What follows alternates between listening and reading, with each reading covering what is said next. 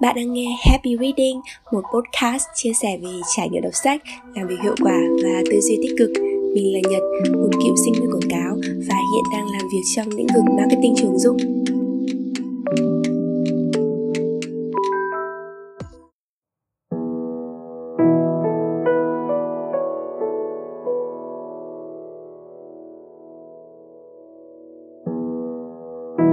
Sống của em chỉ có họp với trả bài à? Mình không trả lời mà hỏi lại anh ấy. Cuộc sống của anh thì sao thế? Ờ thì cũng xem xem. Câu hỏi có một điểm chạm nào đấy mà khiến hai đứa trở nên thân thiết hơn. Hai đứa chơi trò đặt bí danh. Mình cảm giác hai đứa kết bạn như cách của hai đứa trẻ. Mình kể về ngày giáng sinh năm trước khi mình tự làm steak trang trí cây tùng thơm còn không quên chuẩn bị đôi tất với những cái cây kẹo màu sắc hình cái ô. Anh kể về kỷ niệm hồi bé, khi bố mẹ thuê người đóng giả ông già Noel. Rồi chia sẻ bí mật dự định sắp tới của mình, kiểu, em đừng kể cho ai biết nhá, em là người duy nhất biết đi. Hay rút thẻ lời nhắn của vũ trụ, mấy cái trò nhảm nhảm nhưng bạn cũng phải rất thành tâm.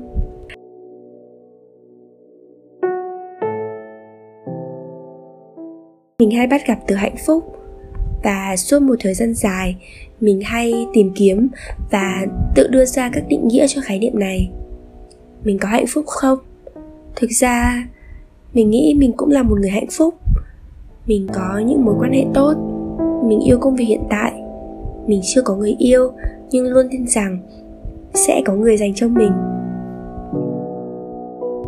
đôi khi có những kết nối tự nhiên như câu chuyện của mình và anh bạn giáng sinh bên trên.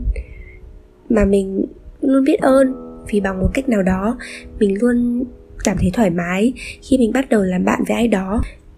Chân thành và có thể nói cho nhau nghe những thứ đáng yêu.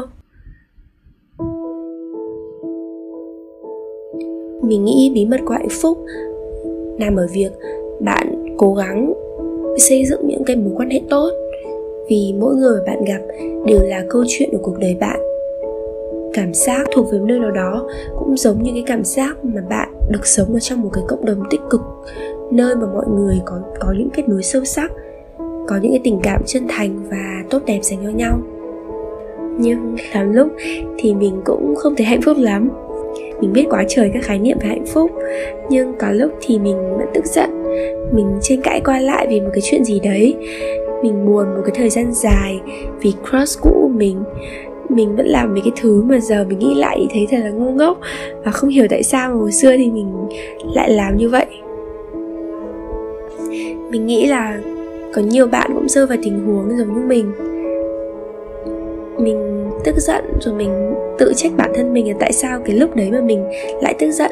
Dần dần này mình tạo ra một cái vòng lặp là tức giận rồi lại tự trách bản thân mình rồi lại tức giận sau này thì mình nghĩ là cái điều quan trọng nhất ấy, khi mà mình đối mặt với những cảm xúc tiêu cực đó là mình cần trân trọng cái cảm xúc đấy. Mình thông cảm cho nó. Mình tha thứ cho nó. Tiếp theo là bạn cần nhận biết nó. Biết rằng là cảm xúc nó nó là dữ liệu. Nó đến rồi nó sẽ đi. Nơi bình yên nhất của cơn bão chính là tâm bão bạn cần bình tâm ở trong tâm trí của mình. Và bạn tách biệt cái cảm giác của mình với với bản thân của mình. Tức là mình biết rằng là mình đang tức giận. Nhưng mà mình cũng biết rằng là cái cảm xúc ấy nó sẽ nhanh chóng qua đi. Mình cần, mình chỉ cần nhận biết nó và mình trân trọng nó.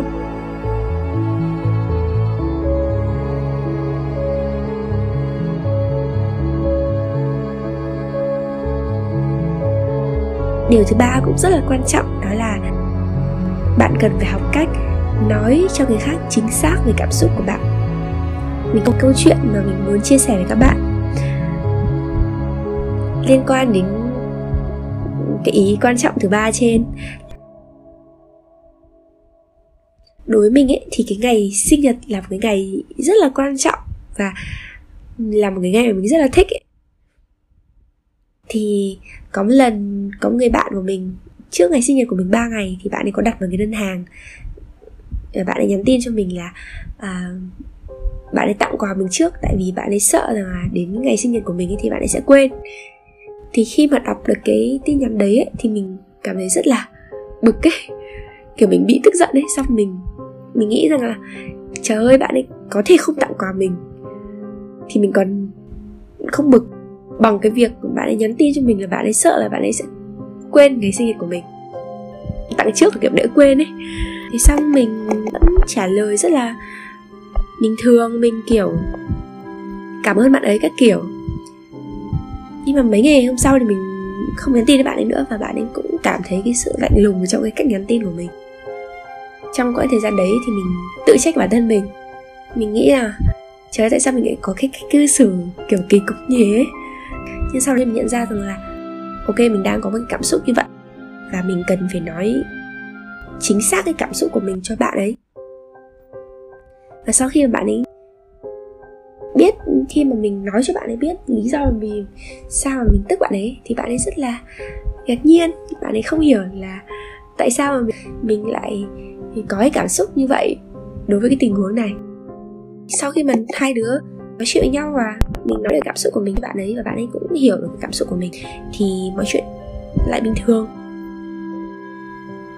Cái điều mà mình học được qua cái câu chuyện này ấy, là mình đừng bao giờ nghĩ rằng là mình không cần nói mà người ta phải tự hiểu vì là không ai hiểu bạn bằng bản thân của bạn cả. Và mình cần phải học cách chia sẻ cái cảm xúc thật của mình thay vì mong rằng là người khác sẽ tự hiểu có thể là người ta sẽ không bao giờ hiểu cả nếu như bạn không nói ra.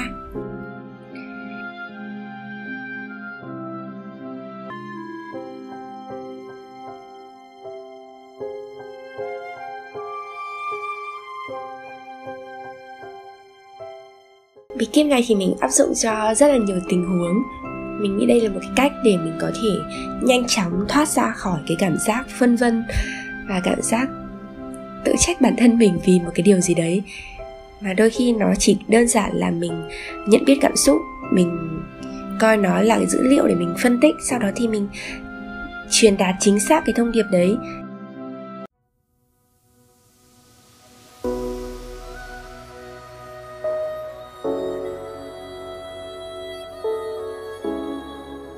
Cảm ơn bạn đã lắng nghe câu chuyện của mình và hy vọng rằng bạn cũng thấy kết nối với câu chuyện này.